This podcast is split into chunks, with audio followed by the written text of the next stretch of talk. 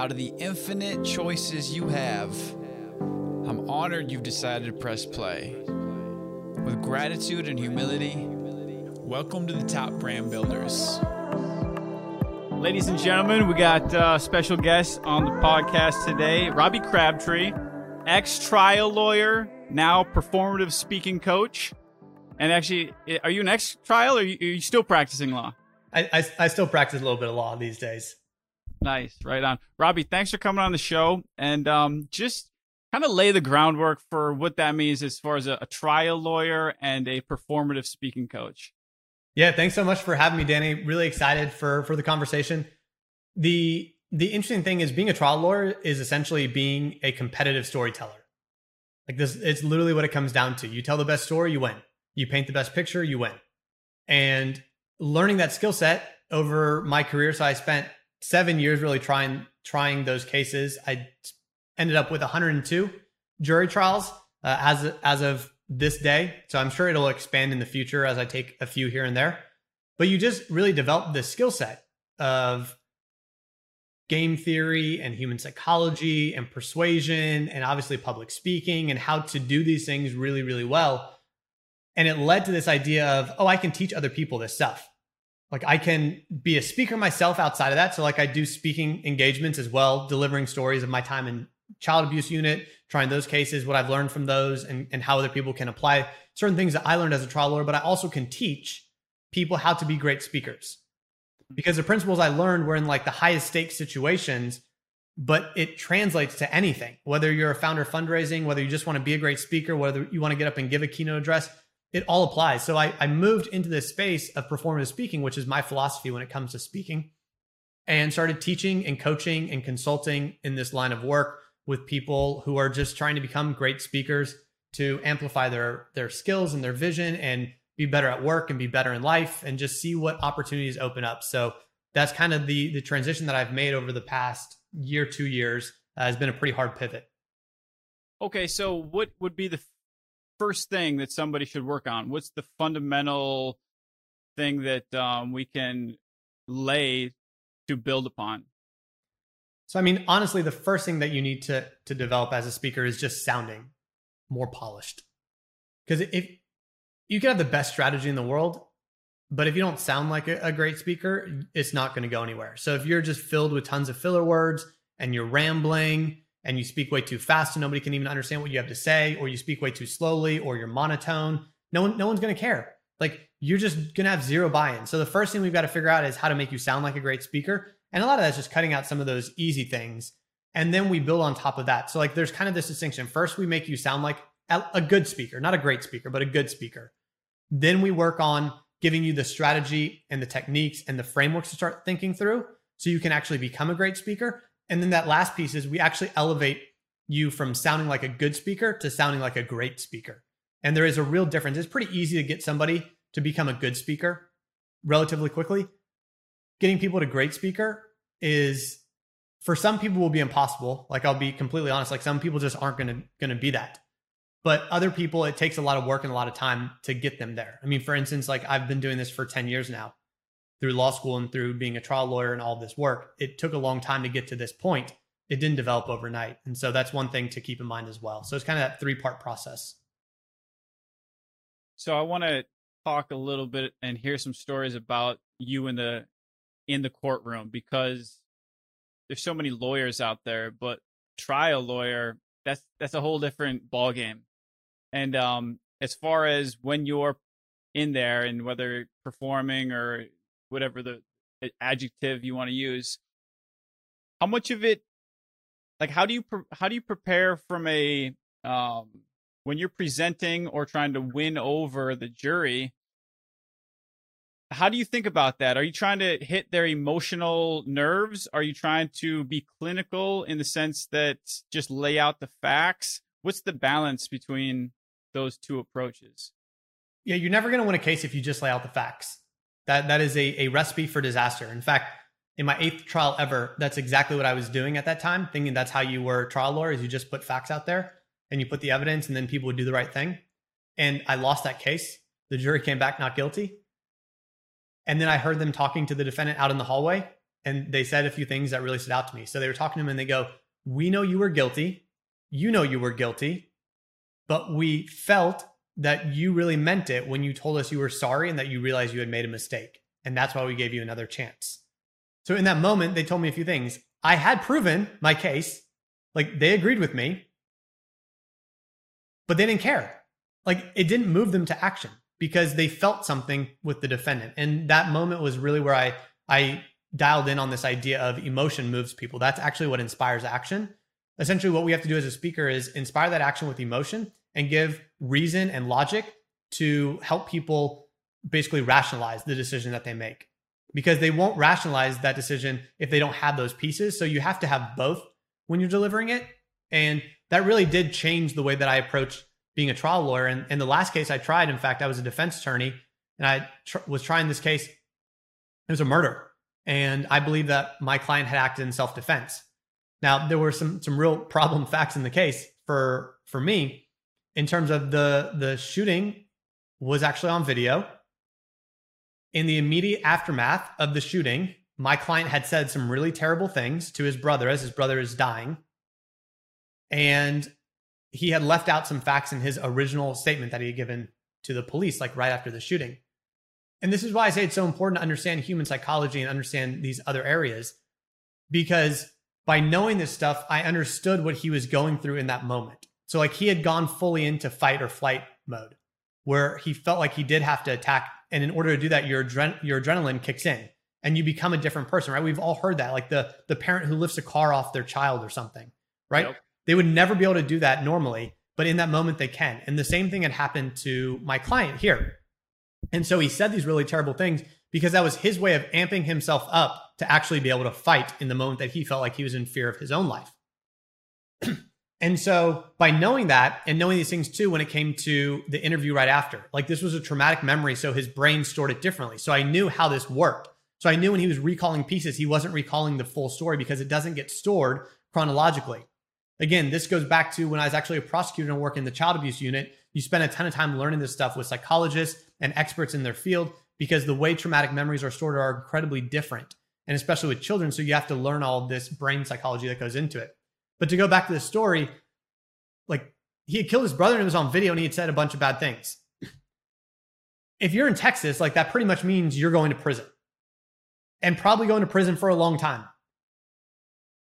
But I knew I had to connect emotionally to my audience. And so that's and my audience being my jury, right? And so the entire trial, I was prepping and prepping and prepping. I spent probably six months really prepping this trial, getting ready for it. And then I delivered my closing argument on it, which essentially drew into this idea of a scene from the West Wing. And I used the, the theme and my hook was vengeance is not justice. And I delivered everything in a very slow and controlled and very intimate and big pauses and really trying to create a bunch of weight with my words.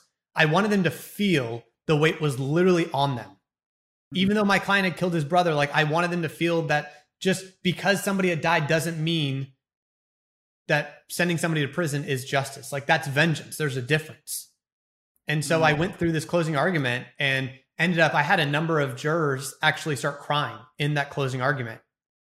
And I went back, sat down, and my boss was actually at the table with me at the time because at that point I was working at a firm. And he just turns and he goes, That was the best close I've ever seen. And it was because like I created this huge emotional impact in that room. Because that's the only way the jury was going to do what I wanted to. Like if I just relied on facts and evidence, they were going to be like, he killed a guy. Like uh, we're sending him to prison. But if I connected emotionally and showed them the story of my client as a person and really moved them, I knew I had a chance. And ultimately, that jury deliberated for about five hours and came back and found him not guilty on that murder charge. And my client went home and continued to raise his kid and be with his his fiance and do all the right things. And so in that moment, that's where I was like, you know, thank goodness trial eight, when I failed miserably at really low stakes, happened to me because that led to the progression where I could actually achieve this result in jury trial 102 that saved a man's life and saved his family's life as a result because he was the caretaker for all of his family too. So, what emotion were you targeting? What were you trying to strike with the jury? Was it anything specific? So in that moment, I was essentially trying to create this this idea the emotion that I would say is vengeance is not justice. And that doesn't sound like an emotion, but it is. So emotions are not purely one word. I think that's the mistake people make is thinking emotion means happy, sad. No, no, emotions can mean the way that I feel. And that can be nuanced, right? I can mm. feel that vengeance is not justice. That is an emotion that I am feeling. I am tied to that. Right? Like the the idea of like let's say Barack Obama's change we can believe in. That's an emotion. Like you feel that. Anything that you feel becomes an emotion. So I know if I create this sense of vengeance is not justice as an emotion, it will move people to do what I want. And so how do you do that though? again, you create that emotion by speaking very slowly, by taking big pauses, by being very close and intimate to the people I'm speaking to. And uh, like essentially what you're trying to do is create chills on every person who's hearing you speak. You want them to feel that. You want it to come to life.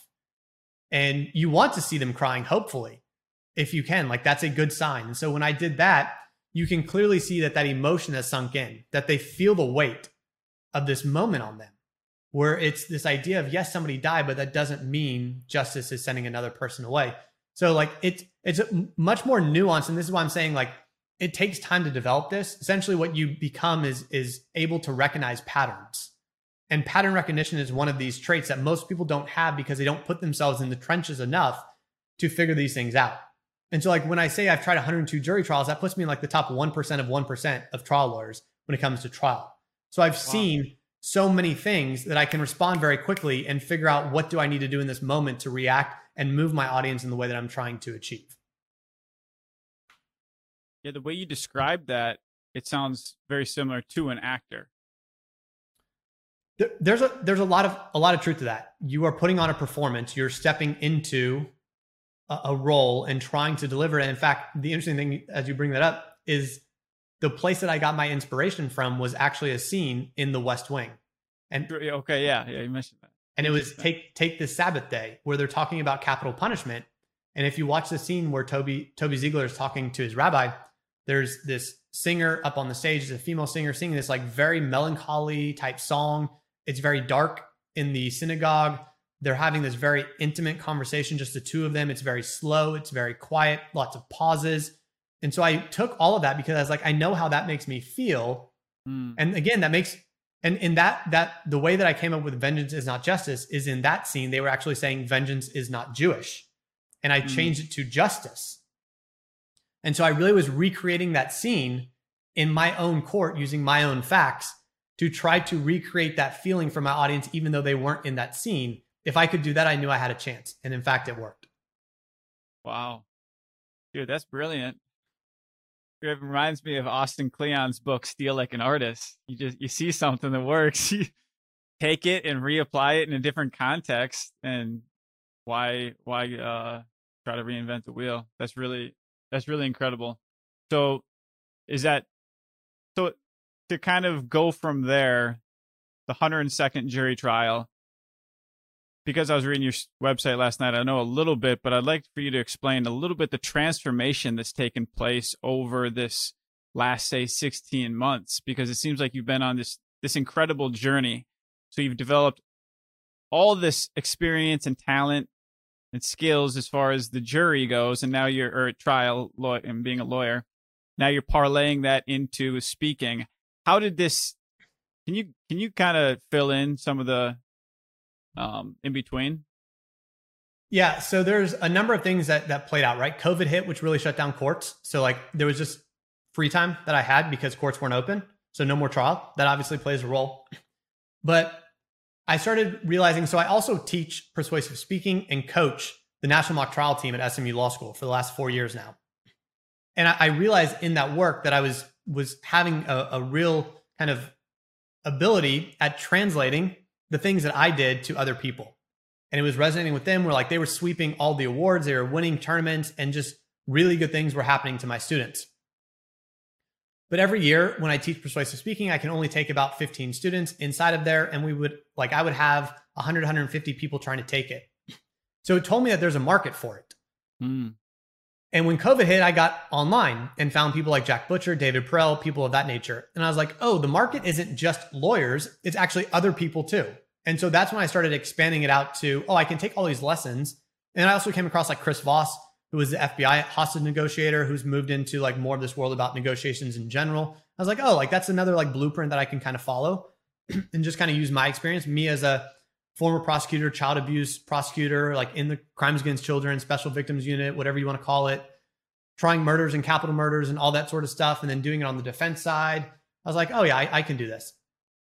So I quickly realized there was an opportunity. And then I started having people come to me as well. So I had mm-hmm. founders, entrepreneurs, uh, politicians coming to me for speech writing, for coaching, for helping them through these ideas.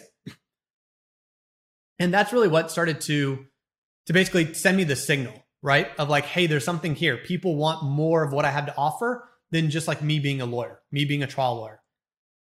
And in fact, the trial lawyer thing is what resonated with them. And then they would meet me and we talk and go through all this. And, and it just kind of continued to snowball effect essentially. And so I created a course kind of in line with what David Perell did.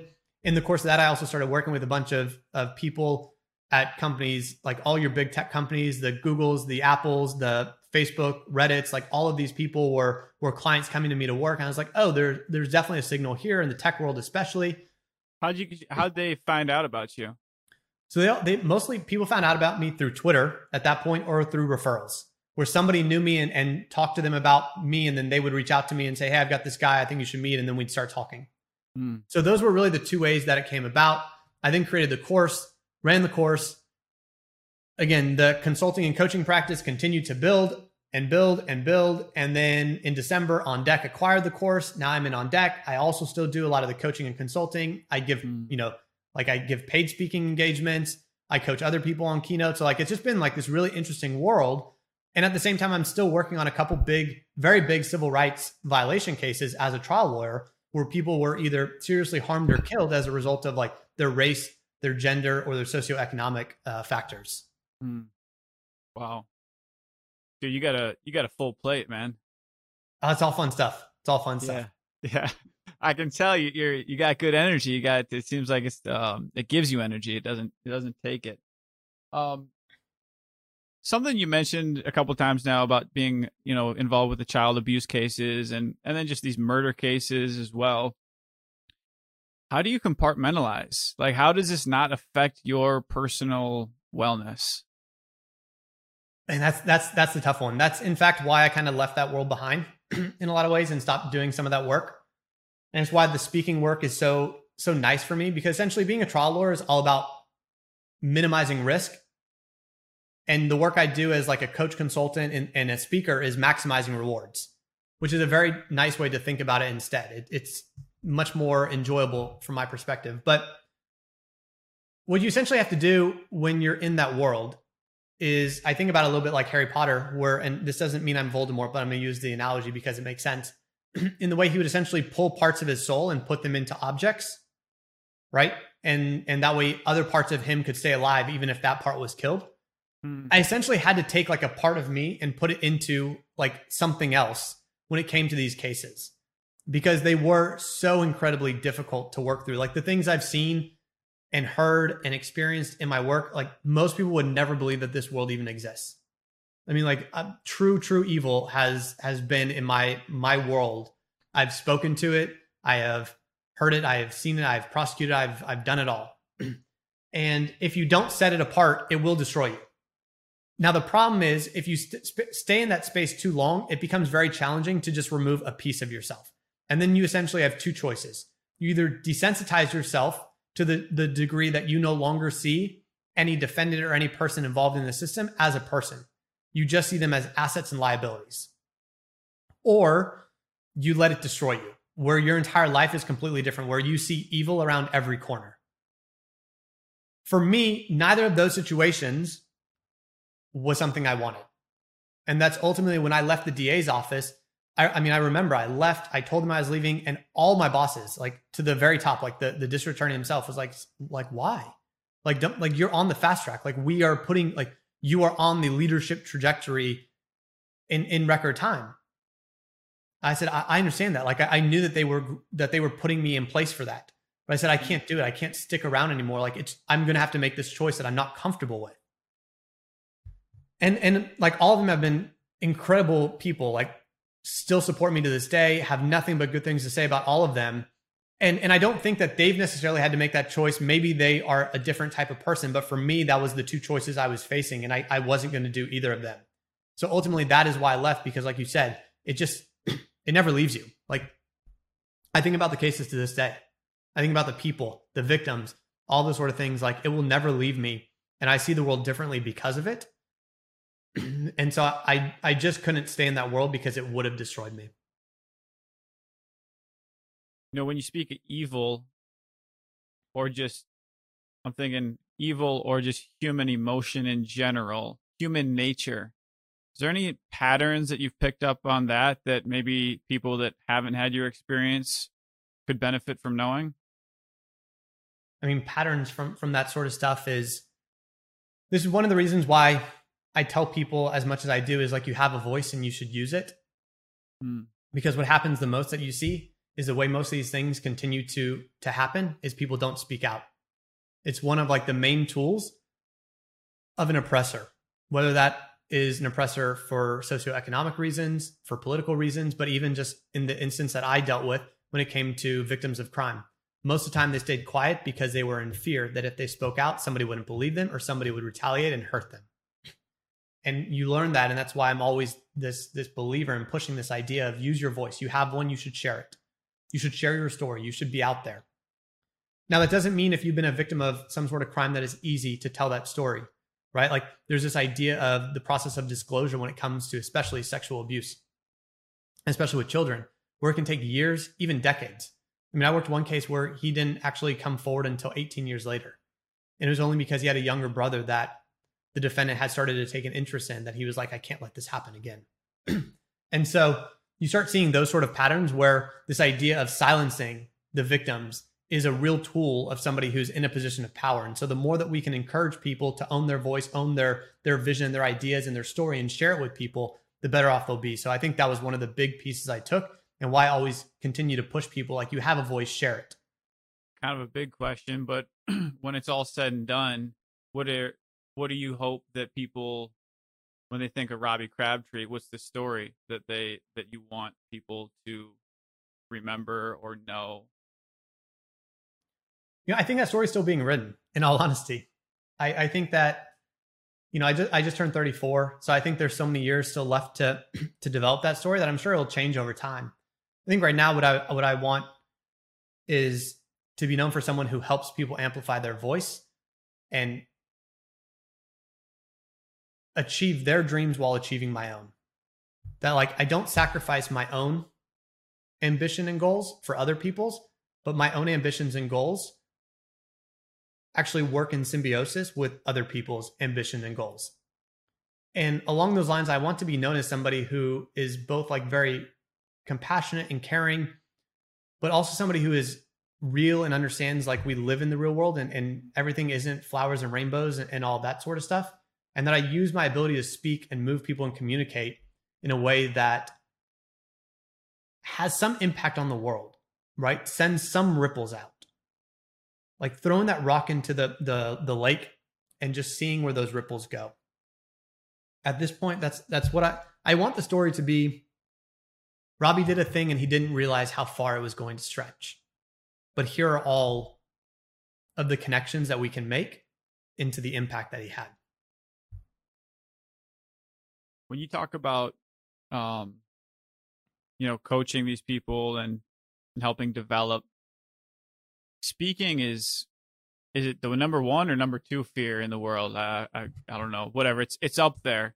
How do you deliver critical feedback while some like somebody's so self-conscious? What have you learned as your time being a coach um, about how to you know be compassionate, but also give objective feedback and actually give improvement. So the first thing to notice, like to note, is that everyone is different. So you have to be aware of that and give people feedback in different ways. There's no one size fits all. Once you understand that, then you start figuring out what's going to resonate with them. So a simple way to start giving some feedback is to ask the person themselves, how did you feel? What do you think you did well? What did you think that you could improve on? And you open up this discussion with them doing kind of their own internal feedback. And then it's very easy to play into that where they say something you're like, yeah, you're right. You could have done this a little bit stronger and it would have made it more clear. And here's how I would think about it as you move forward. Right. So it's not just like they deliver and then like I just give feedback right off right out of the gate. It's very much like, hey, how do you feel? What did you think you did well? What went wrong? Like give me give me kind of your thoughts. And from there I can build on top of that because now it feels like a safe discussion instead of me attacking. Let's see where to go from here, man. That's uh I feel like we've already covered quite a bit. oh, here's one other question I had um that I'm really curious. You being a younger younger guy, um being in the courtroom, was there some sort of chip on your shoulder or some kind of perceptions that you had to overcome from say the jury or the judge? I mean, the only chip that I had on my shoulder was I wanted to be the best. Like 100%. When I walked into to the Dallas DA's office to get a role there. So I spent my first 2 years in Denton County, which is county north. It's not quite as large as Dallas. Dallas is like the main hub and is is really a a known trial like DA's office in in the nation. And they give people opportunities very early if you demonstrate that you have the ability. And so I remember I was two years in and I, I applied to go work in Dallas. And I went into the interview, and the interview was the DA, the first assistant, and the number two. And so the office has something like three, three, four hundred attorneys in it. And like here are the one, two, and three interviewing me. Wow. And I'm at that point, I don't 26, 27, something like that. Two years in. I walk in and, and, they finally, you know, we're going through the interview and it's fine. It's fine. Everything's like rolling, like whatever. I've, I've got this. And they ask me the question, like, why do you want to work here? Like, why are you leaving your other job? Why do you want to work here? And I told him, said, I want to try the biggest, most serious, most high profile cases that there are. And that's right here in Dallas. And that was the, that was that was the end of the interview. It was thank you so much. We appreciate you coming. We'll let you know. And so I drove home. I ended up getting a call about an hour later, and they said, We want you to come work for us. So I said, Great, and took took the job. The number two or the number three that was in there, right? So the second assistant ended up being like my mentor and and boss for most of my time inside of that office. And it was like two years into to my time in that office where he came to me and he goes, "Do you know when I decided to hire you?" I said, "No." Like, what? What? What was it? He goes, "It's when you said this answer," and he repeated that answer back to me because he goes, "That was exactly what I was looking for. I needed somebody who was like me. I needed somebody who thought the same way I did and wanted to like replace me someday." and and that was really what I what I felt the entire time is I wanted to replace everybody, not in a in a mean spirited way, but I wanted to be so good that they couldn't prevent me from rising. Because I knew the stakes that I was playing with in there. Like I knew the the weight of that role that I was embracing as a prosecutor at that time. Like your sense of power is real. Like you are it is not a game. Like you are sending people to prison you are dealing with people who have lost loved ones who will never be the same. And like you have to weigh both those sides equally. Like you have to remember, like, I can't just think about the the victim and their family because like this is also a person, like the defendant is a person too. And like I'm saying they should go to prison for 50, 60 the rest of their life. And so I was very aware of that weight. And that's why I also wanted to be the best because I needed to be able to know when to do the right thing. And by building this credibility in that space, essentially what it allowed me to do is I didn't have to get approval for things I wanted to do. Like I dismissed cases more often than pretty much anybody else in that office because I was like, this, it's wrong. Like it, it's not right. We need to let it go. And I had no problem telling my bosses exactly why I did that. And they backed me up every single time. But it was because I had demonstrated that I had the judgment, that I had this drive, that I had this ambition that I was working towards this idea of greatness. And they saw the results I was getting in the case I said were worth it. Where I said this should go to trial.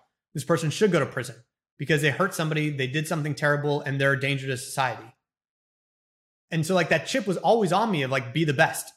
Don't ever let anybody get in my way and stop me because this, this role is too important. The role of a prosecutor is too important. And the same when I went out and became a defense attorney and then got into civil rights law. It's too important people are are trusting me with their lives and to fix things that have gone horribly horribly wrong for them so if you aren't thinking i want to be the best like what the hell are you doing in that role Like it's not a role for someone who's lazy and just wants to coast by. It is a role for somebody who wants to be the best and do the right thing every single time. And so for me, that was a chip I had because I understood the weight of that position. You didn't have time to think, am I too young or uh, what are these other people thinking? You're just, you know, full steam ahead. I like that, dude. That's sick. Um, was there ever a moment where you felt in over your head? You're like, holy shit, I like you're just kind of drawing blanks. You're in the middle of the courtroom and it's like they're looking to you and I don't know what to do. I think you feel like that in every case. Is is is the truth. No matter how much you prepare, you always feel underwater. Again, the stakes are so high. Basically, the time that I moved into felony, which is all your serious cases, like I didn't handle a case where it was anything less than like 20 years in prison, basically on the line. And so those cases, I mean, they're they're just incredibly weighty. I mean, the, the literally the first case I tried that was a felony case. So like, the, here's the difference: misdemeanor, they can only go to jail for one year, and jail is different. That's at the county level. Prison is state. The first case I went into, the minimum range of punishment for the case was 25 years. I went from trying people who were mostly getting probation on misdemeanors to the minimum is 25 years. That was trial number one. Within a month of being in felony, I was leading that case and trying it.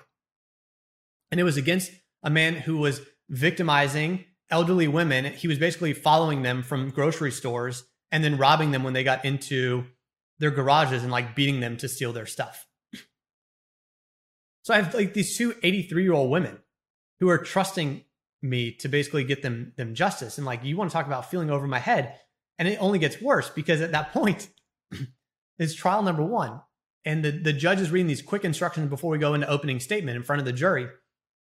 And the first assistant walks into the courtroom and just walks straight up next to me and sits down in the chair directly next to me.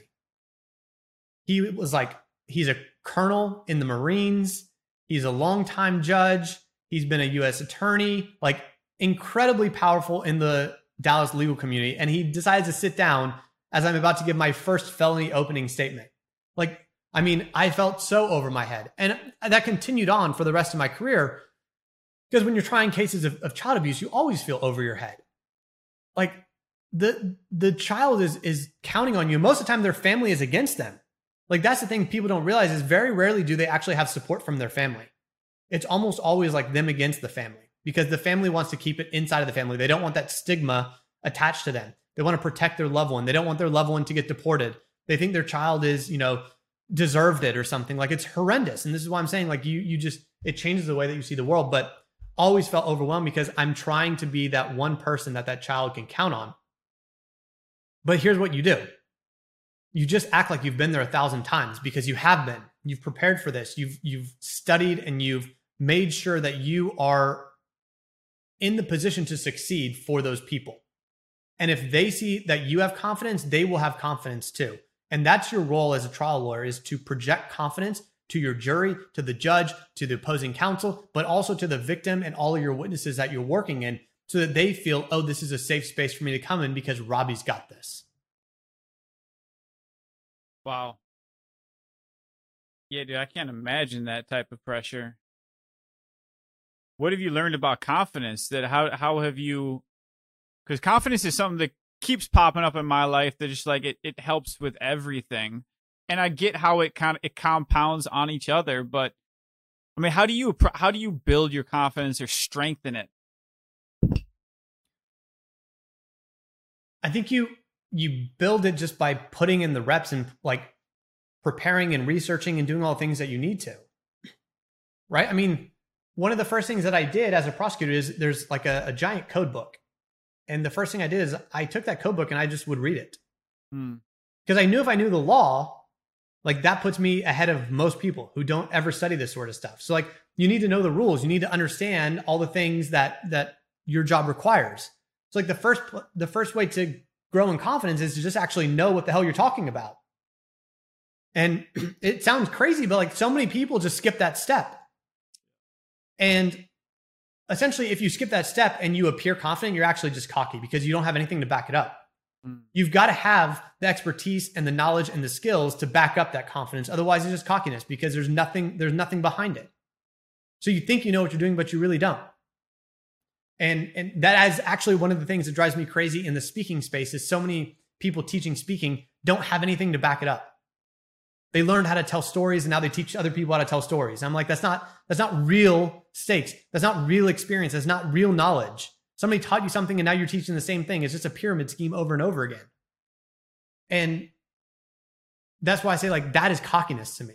Confidence is like you can walk into any situation and deliver. As a speaker, you should be able to do that because you have built the tools and the knowledge base to, to deliver. And so for me, confidence is one of those things you build by putting in reps, by putting in practice and moving into higher and higher situations, putting yourself into real stakes, losing, getting punched in the mouth. Like Mike Tyson says, everyone has a plan until they get punched in the in the face. You need to get punched in the face. Like you need to get hurt. If you don't ever get hurt, you're not you're not really developing confidence because you've got to learn how to pick yourself back up off the mat and continue to press on. And I think that that's a part of the confidence building too is like that actual like you've failed. You've tried things and it went wrong and you figured out, oh, I can learn from this and I can move on and I can get better. And now you have more confidence because you put in the work too. And sometimes getting punched in the face like that forces you to do that foundational work that maybe you weren't doing before. Sure. And so that that's how you dev- like that's how I think about developing confidence. And it's just one of those things, like you said, you've got to have it. Like when you step into a room and deliver, you've got to have confidence because it just shines through. That is literally how you create credibility in your audience. That confidence shines that. And if we're thinking about charisma, which is a, an extension of confidence, again, if we want to draw people towards us and have that magnetic personality, confidence is the way that we do that. We walk into a room and we act like we own it, not in a pretentious way, but like in a very, we are self assured. And then we invite people into that like warmth and that presence that we have and carry on these conversations. That's how you develop charisma as well. So it's all kind of linked together. Good. I got two two more topics I just want to quickly cover and then wrap things up. Sure. One, one is you had mentioned about that sense of power and how you know it's real. You you have the ability if you speak convincingly to put this guy away for 25, 50 life, whatever. Not many people have ever experienced or ever will experience that type of power. And why I'm interested in is just because you look at government these days, left or right, like it's all about power, man. And and there's that famous quote about absolute power corrupts absolutely. Like what what are your takeaways from power? Is it a dangerous drug? What what have you learned about wielding such power?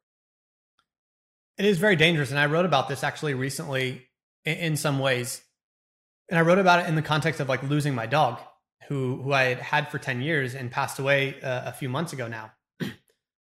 and it's this idea of like when a, a Roman emperor would come back from a, a victorious kind of conquest, right? They would have a triumph, but there was a, a slave behind them that would constantly be saying in their ear, Remember, you are mortal. Remember, you are mortal. And it was just repeat. And for me, that's always kind of stuck in my head of like, yes, power is a very addictive drug. But always remember that I'm mortal. And and that idea has always made it where like I don't try to get where like my head gets too big and I can't see anything else. And when I was talking about like desensitizing, that was part of the reason why I said I couldn't stick around. because I could see that power potentially becoming a tool that desensitizes me and then I forget that these are real people and real stakes and we are all mortal and we need to be aware of that. So when I was writing this piece recently, as like the on deck acquisition went through, and I was thinking to myself, like I've done it, like I've I've moved into this new space. Like I, by all accounts, like I think I'm the first cohort based course to be acquired by anybody, like in this space, which is absolutely mind blowing. And it would have been easy to get like caught up in that power of like, look at me, I'm so big and bad and all this sort of stuff. And in that same moment when that went through, like I was days away from losing my dog, and like I knew she was she was going away. And it was this reminder to me, like even when things are going great for me, and this power seems to be growing, I'm losing a part of me that's so close to me. And to remember that life is fleeting and and not to get too caught up in these power games. So how would somebody say there's corrupt power. How would you attack corrupt power? Oh man, that's that's really What- challenging. Or what, what do you think the weakness of power is? Somebody that's, you know, super powerful. What what is their weakness? Is there? And if it's too difficult a question, I'm just curious. But yeah, we can move on. I mean, the ones who play it really well just understand how to keep it. Now, some people who who aren't as good at the power games will lose their their ability to see their weaknesses. They think that the power protects them, and in fact, then they become blind to certain certain holes. Again, if we think about it, it's a silly example on this, but it'll work. In Star Wars, the Death Star had that little hole that when Luke shot, you know, made the shot into it, it blew up the entire Death Star because they they forgot that nobody like that there was a small weakness, but there's no way a small thing could take that out. that can happen, right, with people who aren't aware of those those sort of things in power. But there are certain players who are in the game who just 100% understand how to how to run it, and very very challenging to to over overcome those those sort of dynamics. So I, it just kind of depends, in all honesty. Okay, and the final topic, I'm just serious, very curious about, and being a lawyer feels like you have an expertise in it. Is asking better questions, you get better answers. And I just want to know from your kind of perspective, how do you think about questions, whether in a trial, you know, in, in the courtroom, that environment, or just in general? How do you craft questions that help you get the answers or information that you want. So there's two different ways to think about this. I've got to figure out which one I'm trying to achieve. Am I am I just trying to gather information and I don't really care what the like I don't have something I'm trying to get to? I'm going to ask different questions. And if I know I'm trying to ask questions to get to a specific answer, to get to a specific end goal. So if I'm just trying to get information, I'm going to be much more open-ended. I'm going to make it feel very safe, very open, like I'm really just encouraging your opinions and thoughts because I'm just really trying to have this conversation and see what you have to think. when it comes to I have a specific goal in mind, that's going to be very different. That's where I'm going to start looping answers in to the questions that I use to drive the conversation in a way that doesn't feel like it's being driven by me. It's where I'm going to do things where I'm doing a lot of like tell me mores and and again looping back, pulling pieces where I'm like, hey, you said this recently. Like, can you tell me more about that? Because I know that that's going to guide them down the path that I want to take them, and then I'm going to build off of that. Where all of a sudden we get to the point that I want to get to, and it, the other person feels like they've been in control of the conversation the entire time. This is what I call tactical tactical conversations, where you have an end goal. So, like when I left my last boss, I had one of these where I was having a tactical conversation where I wanted to leave on good terms, but like everyone everyone who knew this guy was like, "There's no way it's ever going to happen. He's going to like burn it down. He's going to hate you. All this sort of stuff." And so I had a plan of attack. And when I delivered that, it ended up incredibly well. Like he wanted me to to consult for him. He offered me like free office space, all sorts of things when I was leaving because I did it in a, a very deliberate and intentional way. So Can you, For the information. Can you give us a, a sense of what, what you did? Were, you asking questions or you just strategically delivered it? So a bit of both, a bit of both. Um, and and I had actually been laying the groundwork ahead of time for this. So I, I had been laying the groundwork for weeks when I was leaving, and a lot of that was asking those questions that started to put the seed in his mind. So when when I delivered that I was leaving, it all kind of made sense to him. And so I've been basically basically again, this goes back to that idea of kind of game theory and, and playing this out, setting the board, setting the chess pieces, understanding how you're playing into other people by by laying that groundwork, it is essentially incepted, right? If we think of the movie Inception, incepted him when I put the idea out there that I was leaving for this, this, and this reason. He was already like willing to listen to that and in agreement with it because I had set it up ahead of time. And so that's how you what would. kind of question though would set that up? So for instance, like when I you just talked to him about like what he found about like most enjoyable about running his own firm, why he started this, what he looked for in people that he hired, right? Questions like this can can start to get in. He would say question, you know, answers like, "Hey, I look for people who are like really driven and ambitious and like independent." Okay? Well, ambitious, driven and independent are three things that like I can then go back to him in the the time when I'm telling him I'm leaving. Hey, like I'm leaving because like, you know, you even told me recently like, you know, one of the reasons that that I was appealing to you is because I'm I'm driven, ambitious and independent And like in order to do that and really embrace that independence and ambition, like I've got to go out and do my own thing. Like I've got to be like you because that's what you did. That's why why like we resonate so well. And all of a sudden it was like, oh yeah, like I totally get that. You can't be that independent, ambitious person working underneath me. And by using his own words back to him, it had already like he was already pre- predisposed to agreeing with me and taking it really well. So you just you do some of those sort of things. Uh, it's it's very much like a cross examination when when I would know where I wanted a witness to go, where I was trying to basically lead them without letting them see that we're going there. Which is always funny because sometimes they will see where you're going. They're like, I see where you're trying to take me. and normally at that point it's too late because they're already stuck. And it's actually one of the things you have to realize as a person, like that's not a great way to live. So a lot of times I have to basically turn that side of me off. Yeah. Because in relationships, it's very, very dangerous. And I found that early on where in some of my relationships, I was doing this sort of thing and it would make like my partner very, very angry.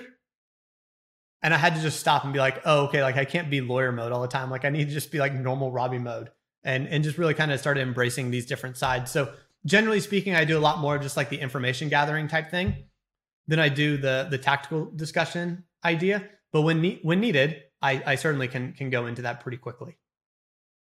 That's great. That's thanks for sharing that. Um, well, Robbie, thank you so much for coming on the show and just uh, you know spending the time to I don't know, talk on a, a, wide variety of topics. Honestly, I mean, we kind of just jumped around, but I appreciate your experience and thoughts. And before we hang up here, uh, is there anything that you've learned along the way that you just want to, uh, anything I haven't asked that you really just want to share with the audience or impart before we sign off? The one thing that I'll, I'll leave with is I think we all have this identity inside of us that a lot of times we don't realize is there. And it's kind of like a block of marble. And our, our job as people is to just kind of chip away until we see that like beautiful statue that's inside of us. Right. And it, it sounds kind of very like idealistic, but but I really do believe that, that we all have that. And it's a little bit like the sense of the end of Iron Man when Tony Stark finally just embraces the fact that he is Iron Man. Like that's his identity.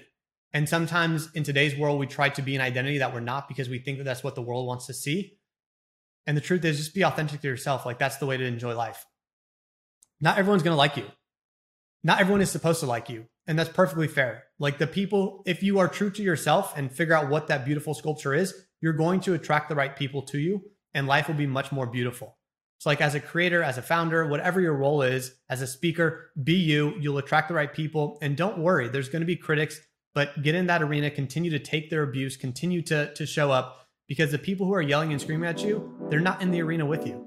They're afraid to get down there. So, like, you can be better than just by showing up day in and day out. Well said. Thank you so much, man. Thanks, Danny, so much. Appreciate it.